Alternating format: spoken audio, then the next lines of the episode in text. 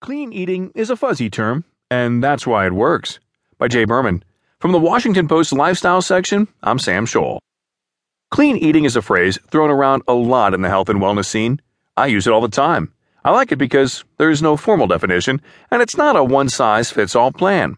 Let's face it, there isn't one perfect plan that will work for everyone. Physiologically or behaviorally, our bodies work differently from one another.